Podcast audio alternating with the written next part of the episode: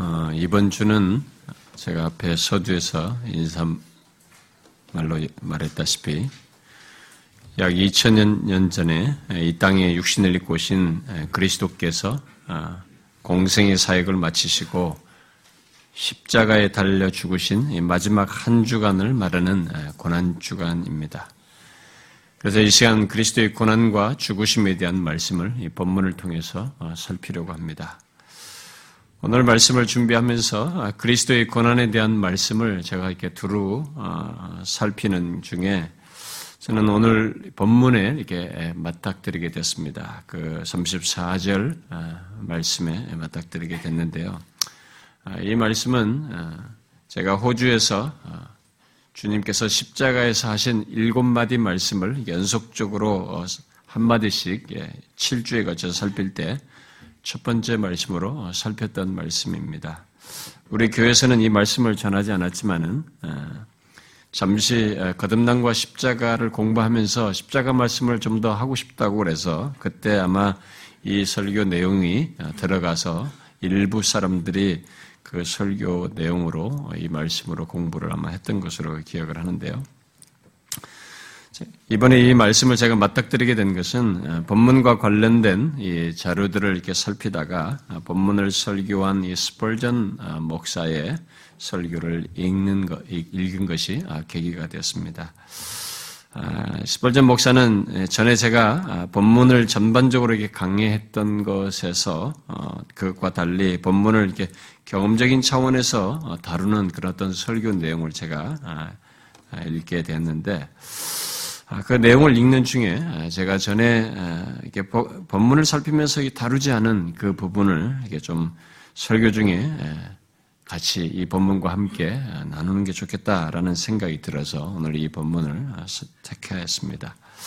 그래서 전에 제가 호주에서 사역하면서 본문 말씀으로 전했던 이 원고를 제가 찾아서 이렇게 읽어보았어요. 다시 읽어봤는데 본문을 말하면서 어, 본문이 말하는 바를 충분히 설명하지 않고 어떤 경험적인 내용만을 아, 스폴년처럼 이렇게 그 하는 것은 좀 부족하다고 보여져서 일단은 제가 이 본문이 말하는 말을 아, 말하는 가운데 스폴전이 말한 그런 경험적인 어떤 내용을 조금 더 제가 덧붙여서 아, 인용해 드리고 싶습니다. 그래서 제가 전했던 본문 말씀을 글로써 본 사람들은 이 시간에 다시 이 말씀을 통해서 음, 직접 다시 묵상하고 어, 반응할 수 있는 시간이 되면 좋겠습니다. 우리는 이 오늘 본문을 이렇게 살피기 전에 어, 이 본문의 내용이 어떤 배경 속에서 있게 됐는지, 어, 어떤 배경 속에서 나왔는지를 어, 좀알 필요가 있습니다. 오늘 이 34절에 주님께서 이렇게 아버지 저들을 사하여 주옵소서 자기들이 하는 것을 알지 못합니다. 라는 이런 말을 기도를 하게 되는데 이것이 어떤 상태에서 하신 말인지 아, 우리는 좀 알 필요가 있습니다. 이 기도는 아, 십자가에 달린 상태에서 하신 말씀이죠. 십자가형은 아, 여러분도 알다시피 1세기 당시에 인간이 당할 수 있는 형벌 중에 가장 고통스러운 극형입니다. 로마가 어, 로마 시민이 아닌 다른 나라 사람들에게 범죄, 극한 범죄에 대해서 극형으로 어, 내리는 형벌 방식이 십자가에 매달라서 죽이는 방식이었습니다. 어, 성경에도 이 십자가형이 어떻게 진행됐는지 잘 나와 있습니다만은 그 당시에 이 십자가형이 당할 죄인들로 일단 정해지면 그 사람들은 매를 맞게 되고 그리고 자기가 그 질 십자가를 예, 통나무로 된큰 십자가를 지고 어, 그형 장소까지 가서 그 형 장소에서 손과 발에 이렇게 뭐, 못을 박아서 천천히 고통을 당하다가 죽게 하는 그런 극형입니다. 그런데 이 과정을 이렇게 말로써 설명하기는 쉽지 않습니다. 아, 왜냐하면 그 과정에는 우리가 생각할 수 없는 너무나 큰 고통이 거기에 있기 때문에 그렇죠. 보통 십자가에 달리기 전에 맞았던 이 매도 어, 가벼운 매가 아닙니다. 그 당시의 매는 이렇게 한뭐 세 개, 네 개, 이렇게 여러 갈래도 돼 있지만은 예, 여러 갈래의 이 회초리 끝에는 이게 날카로운 쇠 조각이나 짐승 조각 같은 거, 짐승 뼈 같은 것을 이렇게 박아서 있기 때문에 이게 탁 때려도 훑어버리면 예, 살이 이렇게 팍 패이는 그런 회초리입니다. 그래서 아, 주님은 그런 채찍을 맞은 뒤에 아, 남들에게는 하지 않던 가시로 사람들이 놀랬죠. 네가 왕이래매 하면서 이렇게 가시로 만든 이 멸류관을 이렇게 머리다가 꾹 눌러서 씌운 채 자기가 질 십자가를 지고 어, 공개된 도로를 따라서 갈보리 여기 해골이라고 하는 이 갈보리로 이렇게 가셨습니다. 하지만 예수님은 이 상당한 무게죠. 뭐 몇백 킬로도 될 수도 있을 텐데 음, 그런 무게가 되는 그 십자가를 어, 지기에는 너무 지쳐서 이렇게 쓰러지곤 했기 때문에 다른 사람들에게 지고 가게 했습니다. 골고다에 이르러서 어, 로마 군인들은 예, 다른 좌우 어, 죄수들 두 명과 함께 세우게 되는데 보통 죄수들에게 하듯이 이렇게 옷을 벗기고 똑같이 손과 발에 어, 대못을 이렇게 박았죠.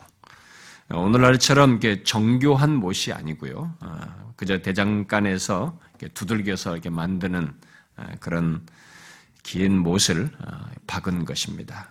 그래서 손바닥에 보통 박으면 이게 찢어져 나거든요. 살이 몸이 지탱해서 안 되기 때문에 이게 찢어져 나가기 때문에 손바닥이 아니라 손목에다가 주로 받게 되죠. 아, 여기다가 못을 받는데 그 상당히 거친 대장장이들이 만드는 그런 못을 거기다 박은 거죠. 최근에 이런 어, 연구 자료에 의하면은 그 당시 십자가형에 죽은 한 유골에서 발견한 어, 그 십자가형을 따르면은 예, 두 발을 이렇게 아, 포개고 그 위에 약간 이렇게 얇은 나무판을 두고 어, 두 개의 그 발목 뼈를 이렇게 관통하는 관통하여서 십자가에 못 박은 것으로 어, 나타난 것이 있었습니다.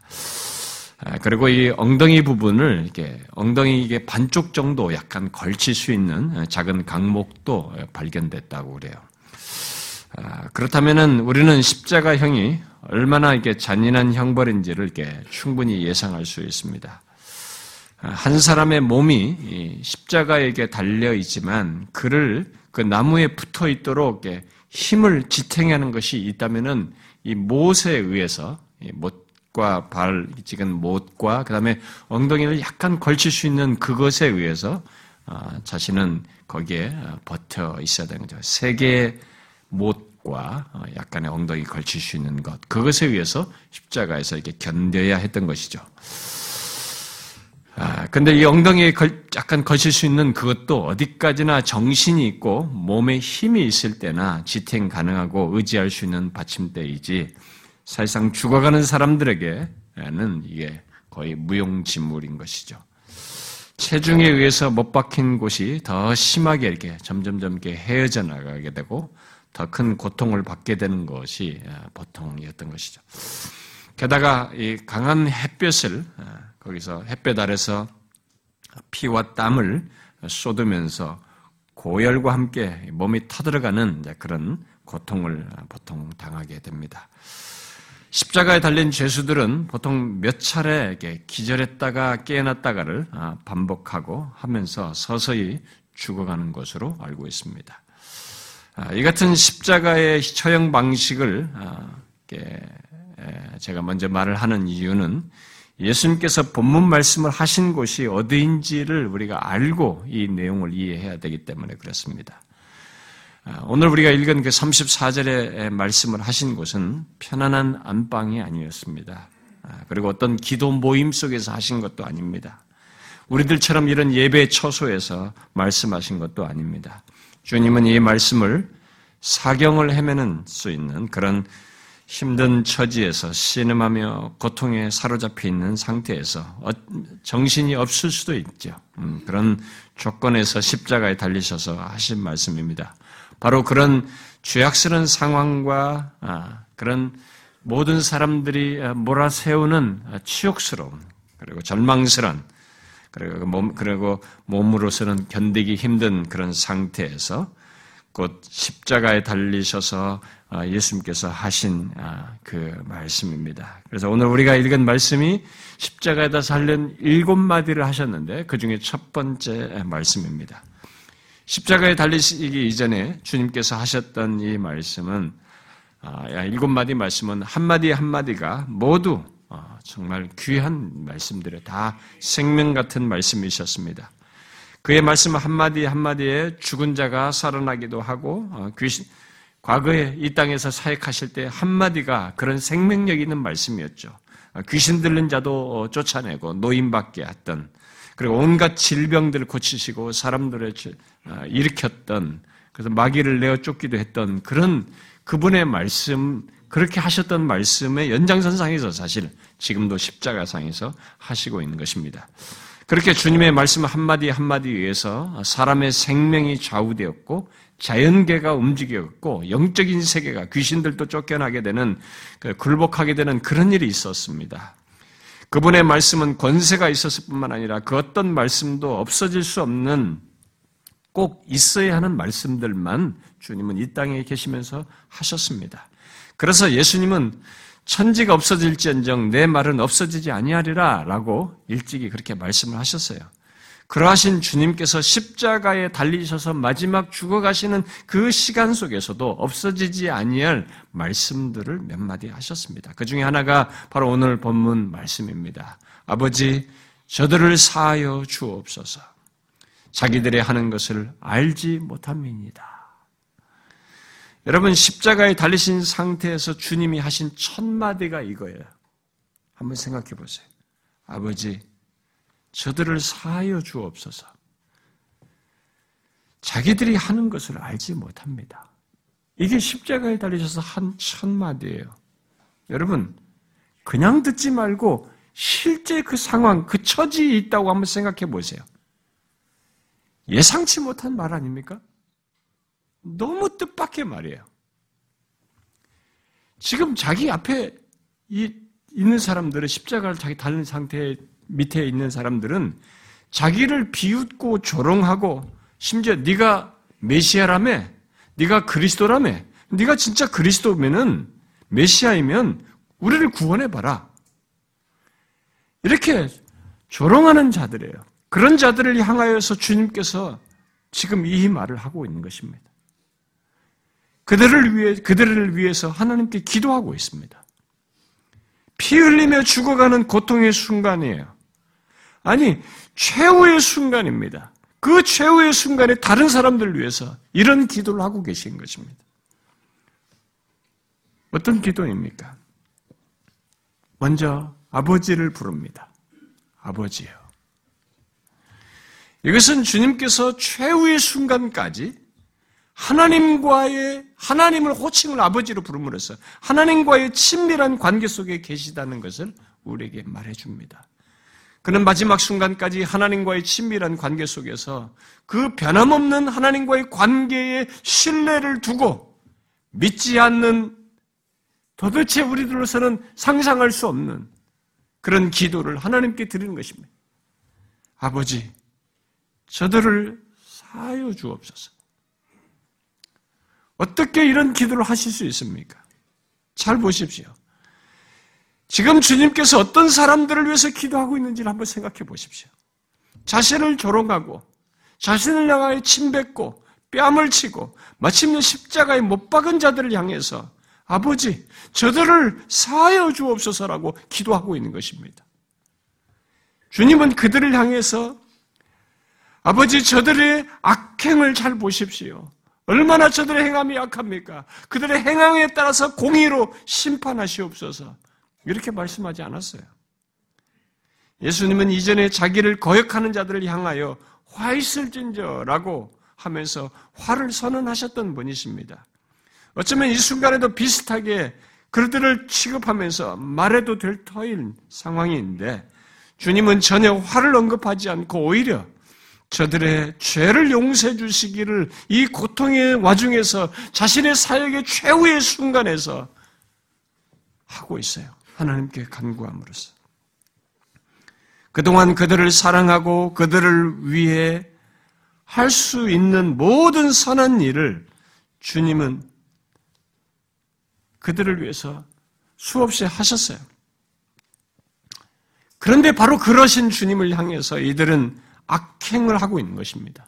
그러니 어쩌면은 이 마지막 순간에 이들의 악행, 마지막까지 이렇게 악행하는 자들을 향해서 원수를 갚아달라고 구해도 될 테인데 그렇게 하지 아니하고 정반대로 온 세상의 구원을 위해서 오신 분으로서 자신의 죽음에 근거하여 온 세상의 구원에 꼭 있어야 할 죄 사함, 죄 용서를 하나님 아버지께 구하였습니다. 마치 이전에 대제사장들이 하나님께 나아가서 간구했던 것처럼 그렇게 간구했어요. 이 기도는 죄를 용서하심으로써 하나님의 진노가 저들에게 미치지 않도록, 내려지지 않도록 하고자 하는 기도입니다. 이것은 마치 아무 쓸모도 없을 것 같은 이 폐역한 사람들을 자기 품에 안고 하나님 아버지 보좌 앞으로 나아가서 긍휼을 베풀어 달라고 구하는 기도라고 할 수 있습니다. 어쩌면 이런 기도는 크로마허의 말대로 천사들마저 너무 놀라서 경악해 했을 그런 내용입니다. 왜요?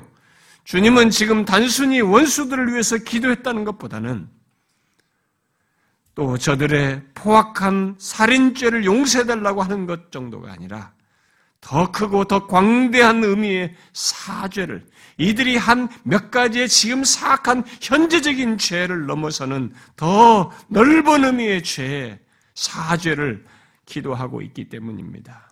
주님은 지금 십자가에 달리신 상태에서 저들의 모든 죄를 용서해 달라고 구하고 있는 것입니다.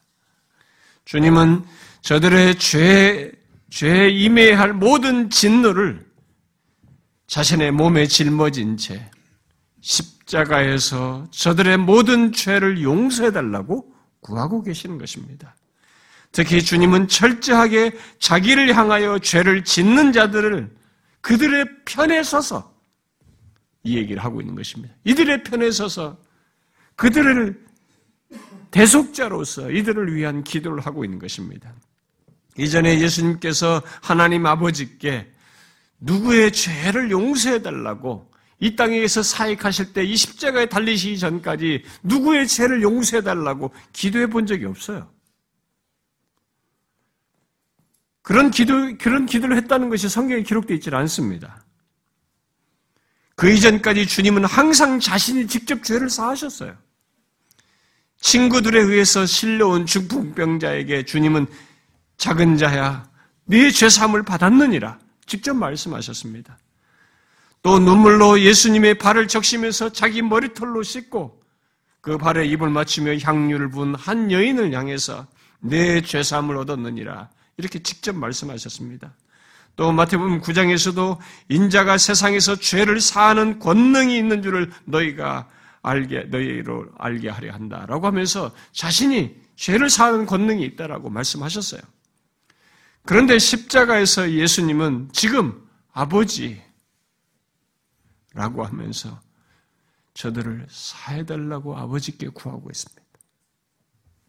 왜 주님은 십자가에서 죄를 직접 사하지 않고 아버지께 그것을 구하셔야만 했을까?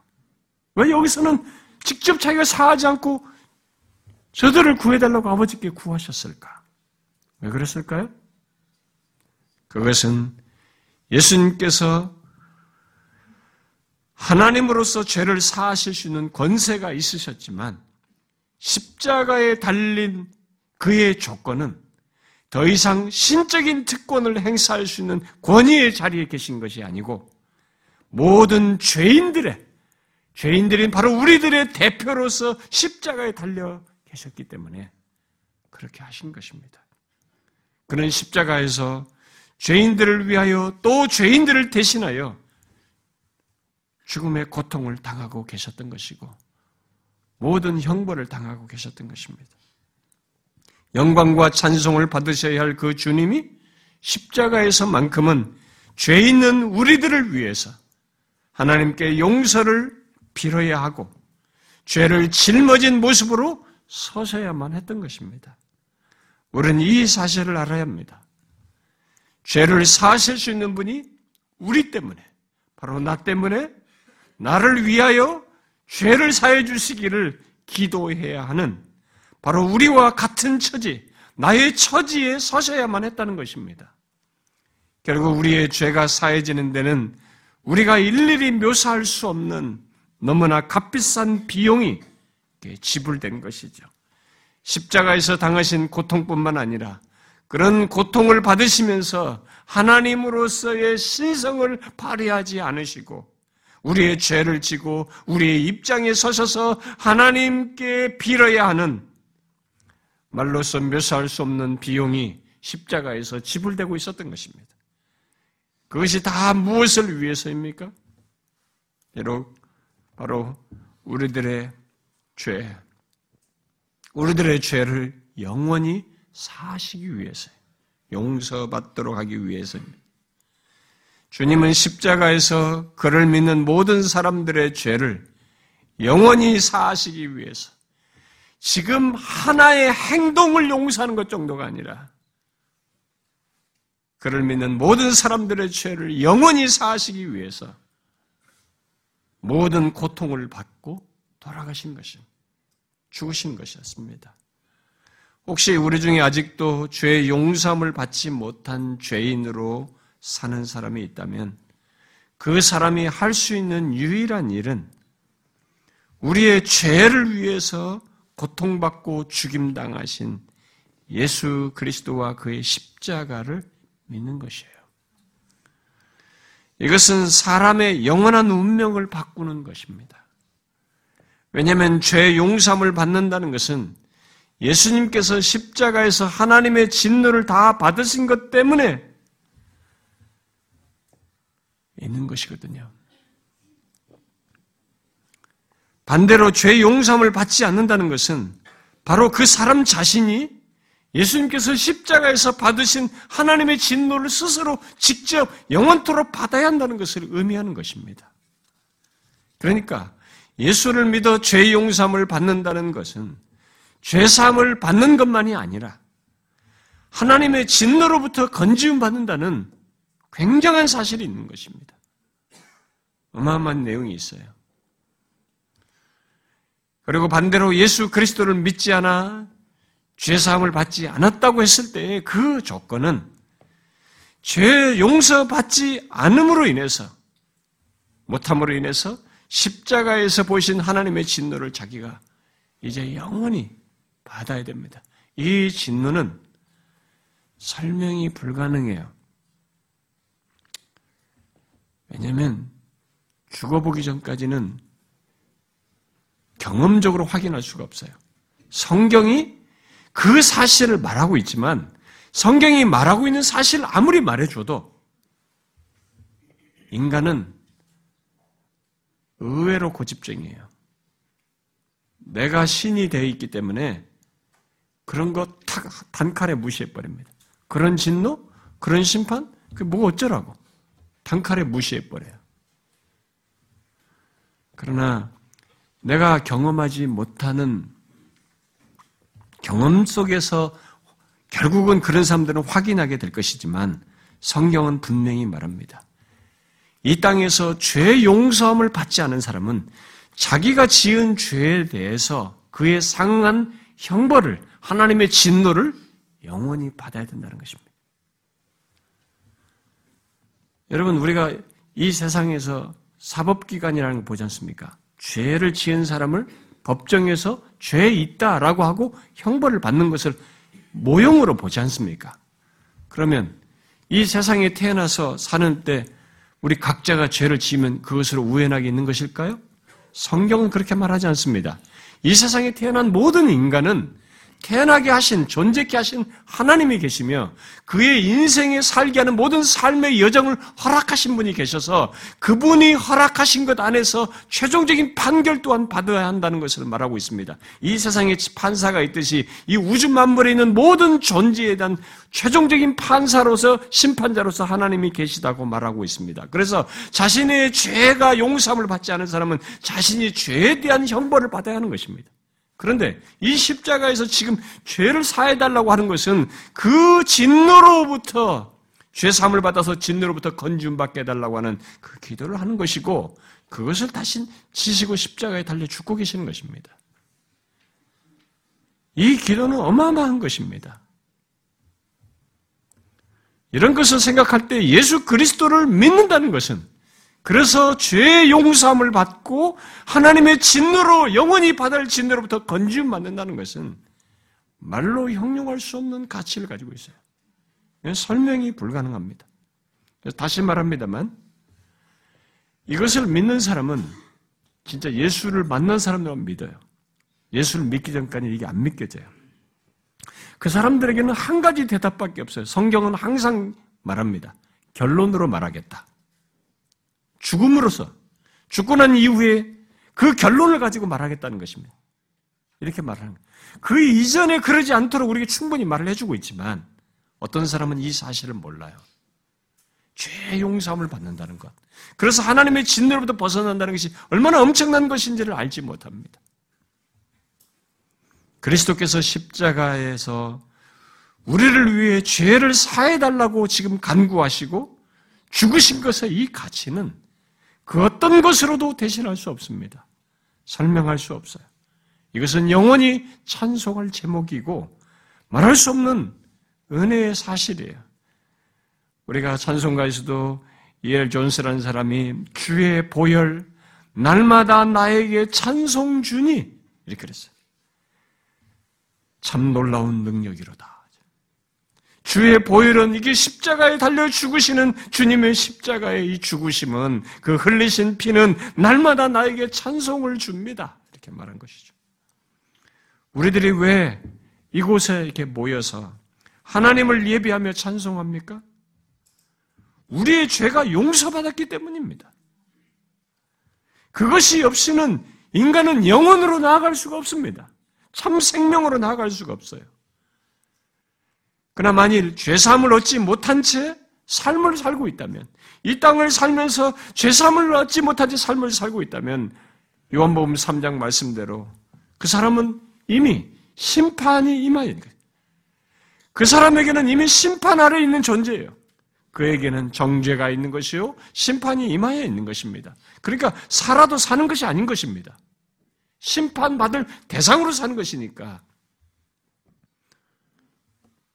여러분 유대인들 옛날에 죽였을 때 홀로코스트나 이런 거 한번 역사 같은 거 잘 보십시오. 앞에 사람들이 계속 몇 명씩 잘려서 들어가요 가스실로. 뭐 자기도 저기 들어가는 거거든요. 여러분 그렇게 생각을 해보세요. 기다린다고 생각해. 가스실로 들어가서 죽는 순서를 기다리고 있어요. 그게 산, 여기 지금 살아있지만 사는 게 아니죠, 이 사람은. 조금 있어야 가스실 들어가는데. 성경이 그렇게 말합니다. 로마서 아니 요한복음 3장에서.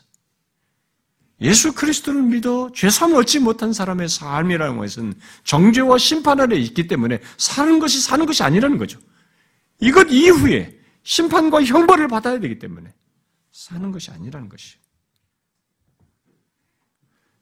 그리스도께서 십자가에서 당하신 그 진노를 자신이 영원히 받아야 하기 때문에 죽음과 함께 그래서 그의 삶은 사실상 하나님의 진노를 예약해 놓고 그곳을 향해서 한 걸음 한 걸음 나아가는 것이나 다를 바 없는 것이 되는 것이죠. 여러분 성경에서 진노를 쌓는다고 한 말이 무슨 말인지 아십니까? 그것이 자기의 죄 용서함을 받지 않고 자신의 죄에 대한 상응한 진노를 쌓아가고 있다는 것입니다. 그래서 심판을 향해서 나아간다는 그런 의미인 것입니다. 주님은 바로 그런 진노에서 벗어나게 하시기 위해서 죄 용서를 해달라고 저들을 사해달라고 여기서 지금 간구하고 있는 것입니다. 이 기도를 하시는 주님의 이런 놀라우신 모습을 한번 보십시오. 주님은 저들을 사해달라고 하시면서 계속 죄인들의 편에 서서 덧붙이십니다. 무엇이라고 덧붙이셔요? 자기들이 하는 것을 알지 못함입니다. 주님은 1차적으로 자기 앞에, 자기 앞에서 죄를 범하는 자들의 사악함과 그들의 독소 품은 시기와 미움, 그리고 그것을 구체적으로 행동으로 옮긴 난폭한 죄들을 알고 계심에도 저들이 자기들이 하는 것을 알지 못한다라고 말씀을 하시고 있는 것입니다. 이 말이 무슨 뜻입니까? 여기 주님께서 하신 말씀의 뜻은 자기들이 자기들의 범죄가 죄를 범하는 것이 얼마나 끔찍하고 큰 것인지를 알고 모르고 알지 못하고 있다는 것입니다. 무엇 때 무엇에 대한 무지입니까? 결국 가장 결정적인 것은 자기들이 십자가에 지금 못 박는 분이 자기들이 지금 못 박아놓고 지금 세운 이 분이 누구인지를 알지 못하고 있는 거죠. 그야말로 주님에 대한 무지인 것입니다. 이들은 나를 알지 못하기 때문에 내가 누군지를 알지 못해서 이렇게 죄를 범하고 있는 것이고 나를 향해서 십자가에 못 박고 조소를 하고 조롱을 하는 것입니다. 라고 말하는 것이죠. 그들은 자신들이 못 박은 예수님이 누군지를 몰랐어요. 그러나 알지 못했다고 해서 죄가 없는 것은 아닙니다. 그들의 무지는 용서받을 수 없는 것이었어요. 주님은 그 무지함 속에서 범한 그들의 죄에 대해서 지금 여기서 하나님께 용서를 빌고 있습니다. 법적인 의미에서 볼 때 알고 잘못을 하든 모르고 잘못을 하든 법은 결과만 가지고 판단을 하기 때문에 무지는 법적으로 용서를 받을 수가 없습니다. 제가 언젠가도 제 얘기를 했지 않습니까? 제가 영국에서 처음 운전을 딱 하는데 횡단보도 앞에서는 신호등만 기다릴 때 서야지 그 외에는 정차를 하면 안 되는데 잠깐 정차하고 반대편을 내가 누구를 지나가는 사람 보았어요. 그, 그 코, 를 냈습니다. 근데 바로 경찰에 와서 딱지댔어요. 그 제가 그랬으면 나는 이 법을 몰랐다. 소용없어요. 그래서 거부했더니만 법정으로 나오려 법정 갔습니다. 제가. 벌금만 더 때렸습니다. 이 나라에 살면 이 나라의 법을 안다라고 전제하고 사는 것입니다. 모른다고 해서 용서받을 수 있는 게 아니에요. 자신들이 못 박은 예수, 자신들이 무시, 무시, 무시한 예수, 그분이 영광의 주님이신 것을 몰랐다는 이유로 그들의 죄를 없는 것처럼 할 수는 없는 것입니다. 그런데 이들과 똑같이 무지로 인한 죄가 오늘날에도 여전히 계속되고 있지 않습니까? 여러분은 오늘날 사람들이 예수 그리스도를 유일한 구원자로 인정하고 있습니까? 여러분 밖에 나가 보세요. 심지어 여러분들의 주변의 가족들, 남편, 아내, 자식들에게까지 예수 그리스도를 얘기해 보세요. 이들은 예수 그리스도가 유일한 구원주신을 모릅니다. 모르기 때문에 예수 밥 먹여라 말. 예수가 밥 먹여주냐? 이렇게 탁싹 쏘아버립니다. 이들은 몰라서 이들처럼 똑같이 죄를 범하고 있어요. 지금 그것을 위해서 기도하는 것입니다. 다 예수님에 대해서 몰라서 무지한 것이죠.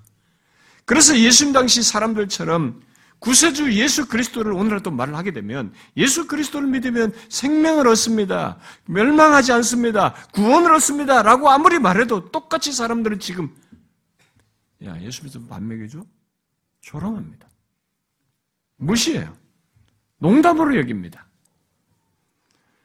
그러나 뭐라고 말을 하든 일단 중요한 것은 여기 본문이 말하고 똑같습니다. 주님에 대한 무지는 변명의 여지가 없다는 것입니다.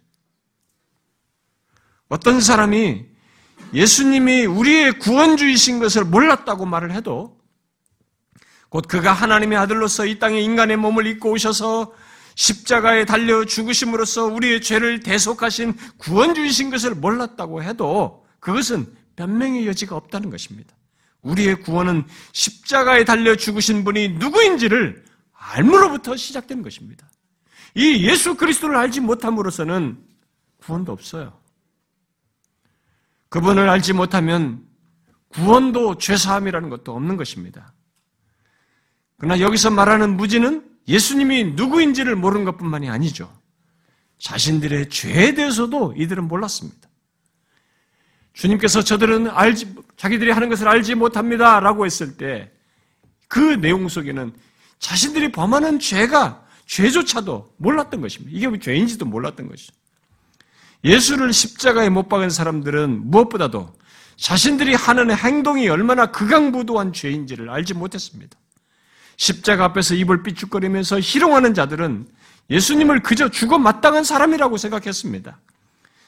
자신들이 지금 얼마나 중대한 죄를 짓는지 알지 못했어요. 이런 일이 왜 생깁니까? 그것은 예수님을 몰라봄으로써 있게 된 것이죠.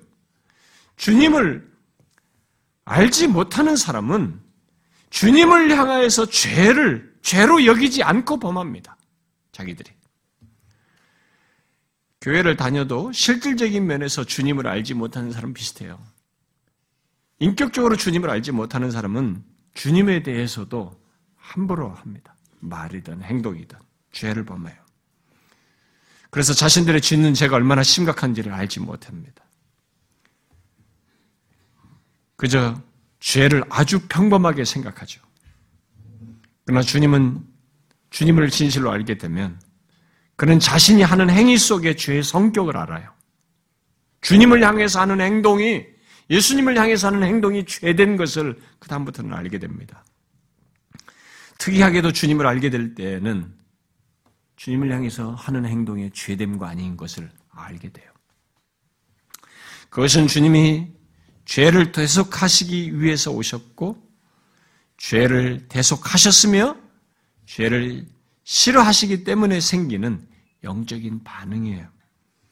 그러나 주님을 모르며 모르게 되면 아무리 악한 죄도 자신이 신경을 쓰질 않아요.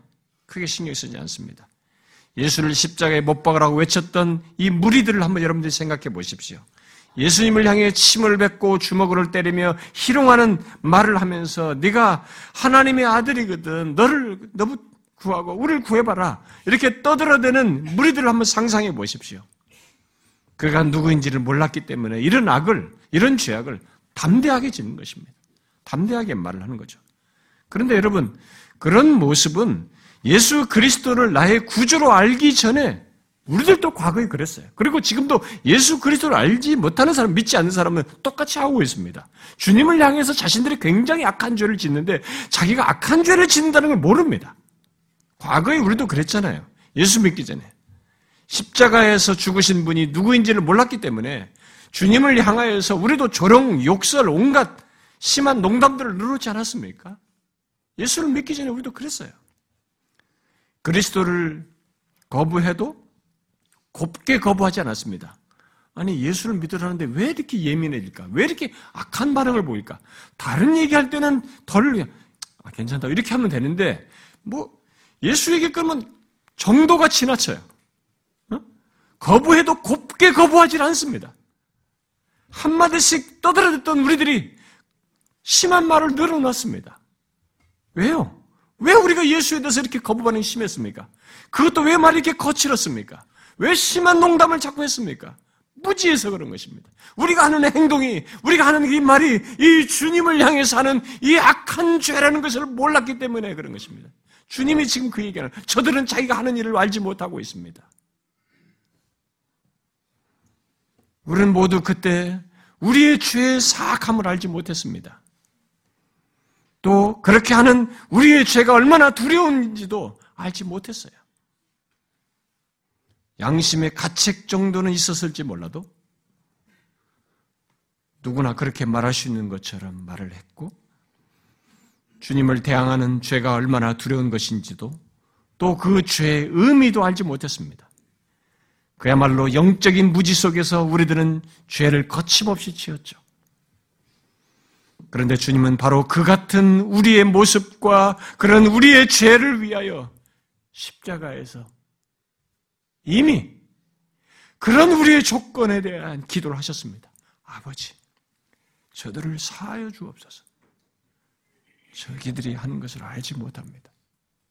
우리가 알지 못하고 그렇게 할 것을 하시고 그것에 대하여 미리 용서해 달라고 구하셨어요. 이 얼마나 놀라운 기도예요? 당시 자기 앞에서 눈에 보이는, 눈에 보이게 죄를 짓고 있는 그 혐오스러운 죄인들 뿐만 아니라 저와 여러분들이 영적인 무지 속에서 짓게 된 유사한 죄들을 위해서 주님은 용서를 구하는 기도를 이미 하셨어요.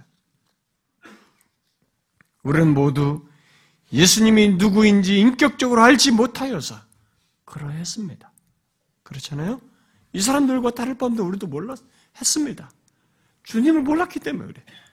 지금도 어떤 집에서는 같이 교회를 다니는 중에 또 심지어 일부만 가족이 나오는데 가족이 안 나오는 가족이 있어요. 근데 그 아들이든 자식이든 이들에게 예수를 얘기하는데 모르니까. 예수 믿으라고 하는 형제든 부모를 향해서 거친 말을 합니다. 왜요? 몰라서 그래요. 무지한 죄를, 무지하여서 죄를 범하는 것입니다. 예수님이 누구인지를 인격적으로 알지 못하기 때문에. 저는 그런 우리의 무지에 대해서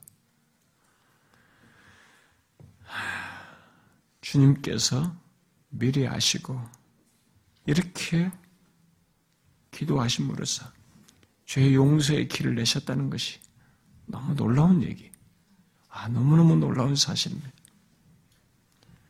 바로 이런 우리들의 무지에 대해서 스펄전 목사도 백몇십 년 전에 자기 회중들에게 설교를 했습니다. 제가 그걸 좀 인용하고 싶은데, 저는 종종 이 책을 읽으면서 신학적인 책이든 이 기독교적인 책을 읽으면서 어떤 신학적인 글보다도 앞선 믿음의 선배들이 남겼던 탁월한 사람들이 남겼던 설교문이 제 마음을 더 크게 감동을 줘요. 더 큰 유익도 주고 도전을 주기도 합니다.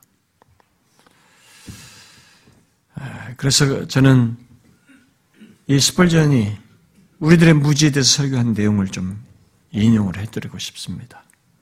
혹시 우리 중에 아직 무지 가운데 죄를 범하는 사람이 있다면 자신의 무지와 그것의 죄악됨을 알 수 있었으면 좋겠고 주께로 돌아올 수 있으면 좋겠어요. 이렇게 설교를 했습니다. 진실로 우리는 죄의 두려운 의미를 몰랐습니다. 우리들의 과거 얘기예요. 우리는 어릴 때부터 죄를 짓기 시작했습니다. 우리는 그것이 나쁜 일인 줄은 알았지만 죄의 의미를 전부 깨닫지도 못했습니다. 우리는 젊었을 때도 계속 죄를 지었습니다. 아마도 이때 우리는 많은 심각한 죄악에 뛰어들었을 것입니다. 우리는 그것이 나쁜 일인 줄은 알았지만 그것의 시작과 끝을 깨닫지는 못했습니다. 우리는 그것을 하나님께 대한 반역으로 여기지 않았습니다. 우리는 건방지게도 하나님을 업신여기고 그분의 지혜를 무시하며 그분의 능력을 비웃고 그분의 사랑을 조롱하며 그분의 거룩하심을 깔보고 있음을 생각지 못했습니다. 그러나 우리는 이 모든 것을 하고 있었습니다. 죄의 깊이는 끝이 없습니다. 여러분은 그 밑바닥을 볼 수 없습니다. 죄를 맛있게 한 입 깨물었을 때 우리는 그 달콤 씁씁 씁쓸한 맛 속에 들어있는 두려운 요소들을 다 깨닫지 못했습니다. 감히 하나님을 대항하며 살면서도 우리는 스스로 범하는 엄청난 죄악에 대하여 잘 몰랐습니다. 나는 여러분이 이제까지의 내 말에 수긍했으리라고 믿습니다. 또한 우리는 하나님께서 우리를 몹시 사랑하신다는 사실을 몰랐습니다. 나는 하나님께서 세상의 기초가 서기 전부터 나를 택하셨다는 사실을 몰랐습니다. 꿈에도 몰랐습니다. 나는 그리스도께서 나를 대신하시고 많은 사람 가운데 나를 구속하셨다는 사실을 몰랐습니다.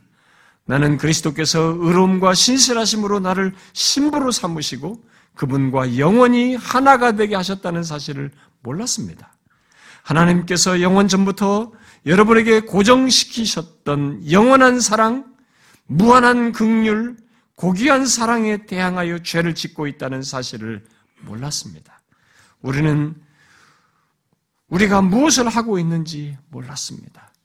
우리는 또한 우리가 그리스도를 거부하여 그분을 슬프시겠다는 사실을 우리는 몰랐습니다. 그리스도는 젊은 시절 우리에게 찾아오셔서 설교로 우리를 감동시키셨습니다.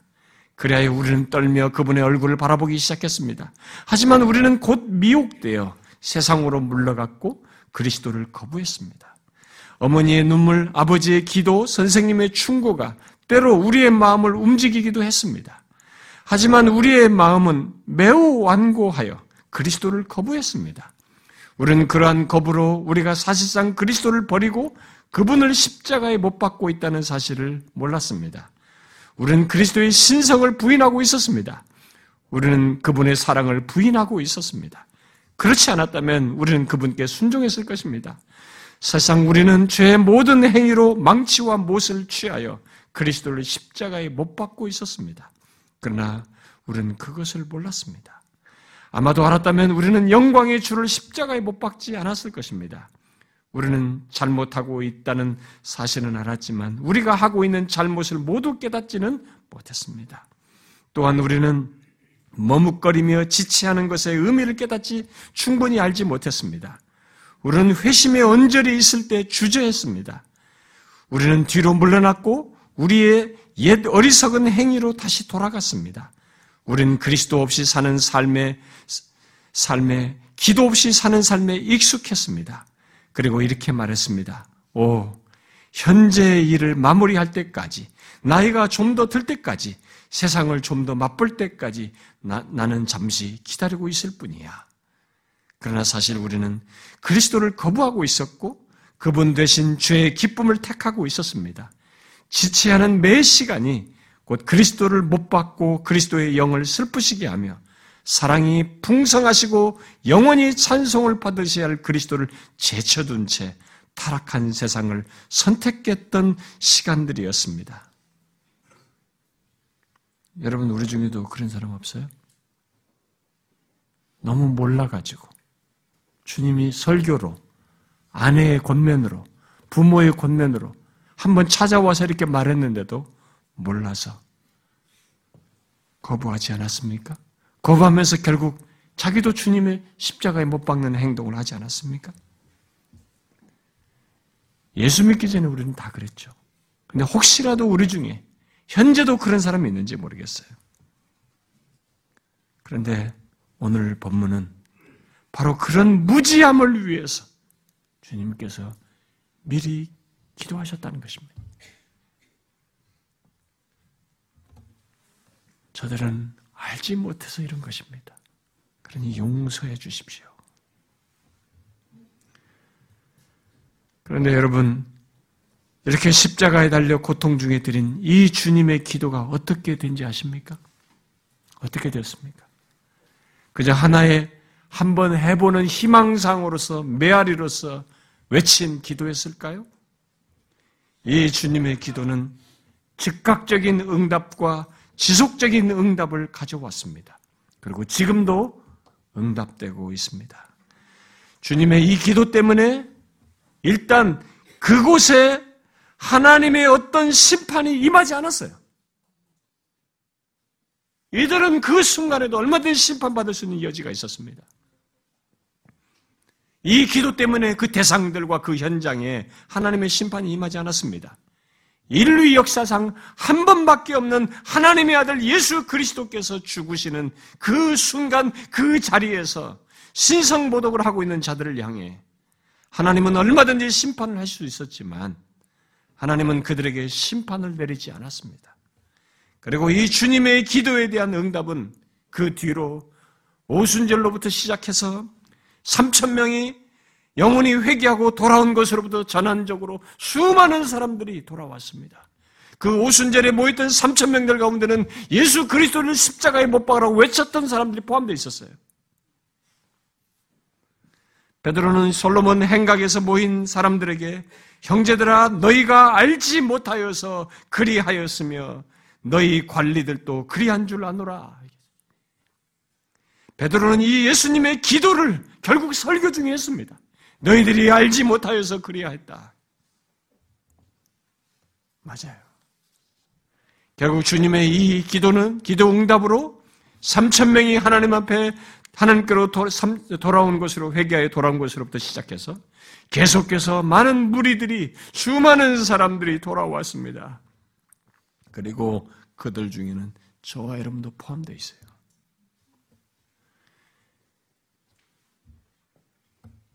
그 역사적인 현장 속에는 특별히 사도 바울 같은 사람도 주목할 만한 사람입니다.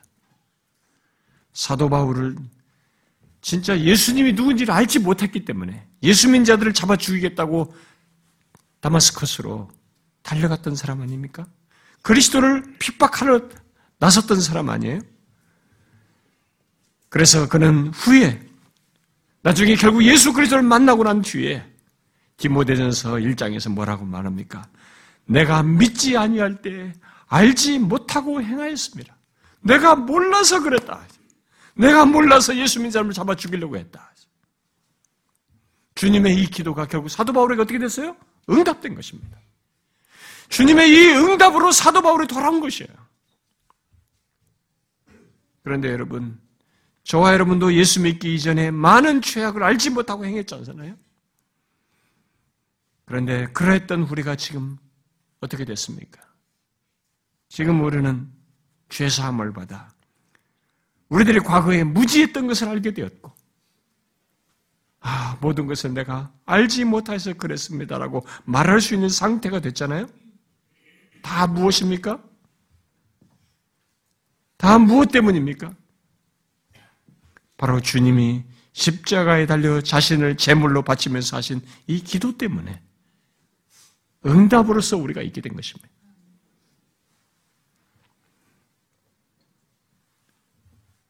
아직도 죄삼을 얻어야 할 사람, 그런 모든 대상들을 향해서 주님은 기도하셨습니다. 저들의 죄를 용서해 주십시오. 저들은 알지 못합니다. 주님이 기도하신 대상들이 지금도 있습니다. 여러분들의 가족 중에 있고, 여러분들의 주변 사람들 중에 있고 아직도 이 땅 가운데 있습니다. 결국 여기 십자가에서 드린 주님의 기도는 그 기도가 드려진 때부터 지금까지 계속 응답되고 있습니다. 주님의 모든 말씀은 다 이루어집니다. 하나도 이루어지지 않는 것이 없습니다. 특별히 그분의 기도는 다 응답됩니다. 주님은 무가치한 말씀이나 이루어지지 않은 말씀은 그의 입에서 단 한마디도 뱉지 않았습니다. 주님께서 아버지 저들을 사하여 주옵소서 자기들이 하는 것을 알지 못함이니라라는 이 기도가 2000년이 지난 저와 여러분에게까지 응답되어서 있게 된 것이에요. 얼마나 놀랍고 감격스러운 사실입니까? 여러분과 저의 죄가 이 기도에 대한 응답 속에서 용서되다니 얼마나 놀라운 얘기입니까? 영원한 죄사함이 바로 이 기도를 시작으로 해서 그의 죽음을 통해서 우리에게 이루어지게 된 것입니다. 너무나 은혜로운 기도이죠. 이 기도를 하시고 십자가에 달려 죽으심으로써 예수 그리스도를 믿는 우리의 죄가 결국 영원히 사해지는 일이 있게 된 것입니다. 이 자리에 계신 여러분은 다 이 예수님의 기도의 응답으로 죄사함을 받아 오는 온 줄로 믿습니다. 이 은혜의 기도의 수혜자가 되는 것만큼 사실 인간에게 있어서 복된 것이 어디 있겠어요? 그 사람은 이 세상에서 가장 복된 것을 얻은 사람이고 최고의 선물, 영원한 선물 얻은 사람이잖아요. 죄 용서함으로 말미암은 진노에서 벗어나서 영원한 생명을 얻은 것이니까 말이에요. 저는 스펄전 목사의 설교를 좀 더 인용을 하고 싶습니다. 혹시라도 우리 중에 여기에 해당되지 않는 사람이 있을까 해서 그의 설교를 좀 인용하고 싶습니다.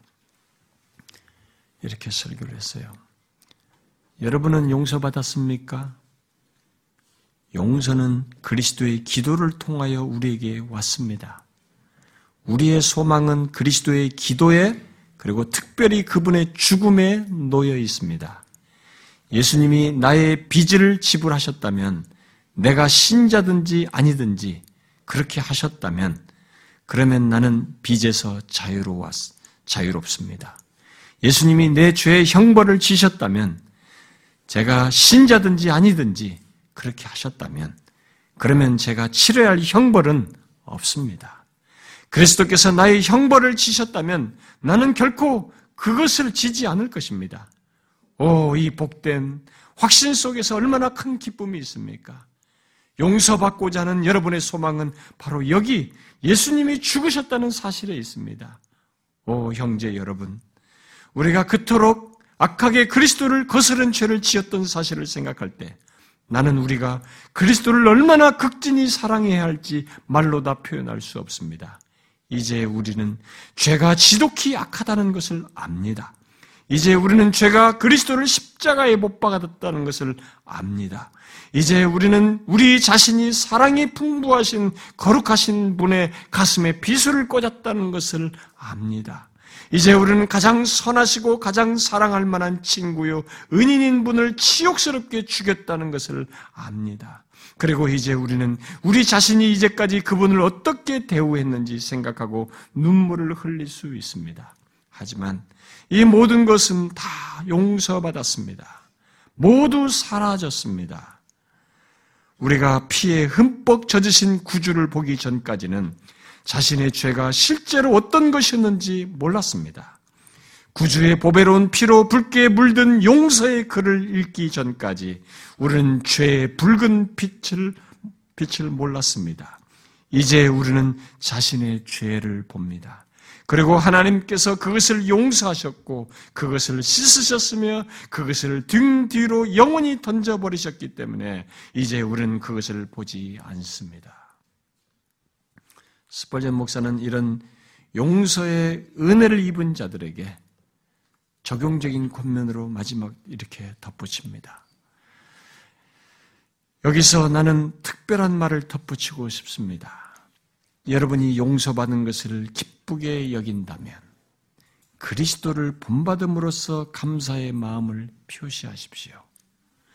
아버지여 저들을 저희를 사하여 주옵소서 자기들의 하는 것을 알지 못함이니다라고 하는 그런 기도는 전에는 결코 없었습니다. 다른 사람들을 위해 이와 같은 기도를 들으십시오. 누군가 여러분에게 해를 주고 있습니까? 여러분을 중상모략하는 사람이 있습니까? 아버지여 저희를 사하여 주옵소서 자기 하는 것을 알지 못함이니다라고 기도하십시오. 항상 악을 선으로 저주를 축복으로 갚으십시오. 여러분이 다른 사람들의 그릇된 행동 때문에 고통을 받을 때 그들이 무지하지 않았다면 그런 행동을 하지 않았으리라고 믿으십시오. 그들을 위해 기도하십시오. 그들의 그 무지를 용서의 이유로 만드십시오. 아버지여 저희를 사하여 주옵소서 자기 하는 것을 알지 못함이니다. 나는 또한 여러분이 여러분 주변의 수많은 사람들을 생각하기를 바랍니다. 여러분들이 거리로 뛰쳐 나오는 여러분들의 그들의 자녀들을 보십시오. 사람들로 북적이는 술집들과 야간업소들을 보십시오. 달빛을 받으며 거리를 둘러보십시오. 내가 차마 입을 올리기 부끄러운 일들을 보십시오. 또한 사람들을 따라 그들의 집으로 가보십시오. 그리고 이러한 기도를 들으십시오. 아버지여, 저희를 사하여 주옵소서. 자기 하는 것을 알지 못함이니다.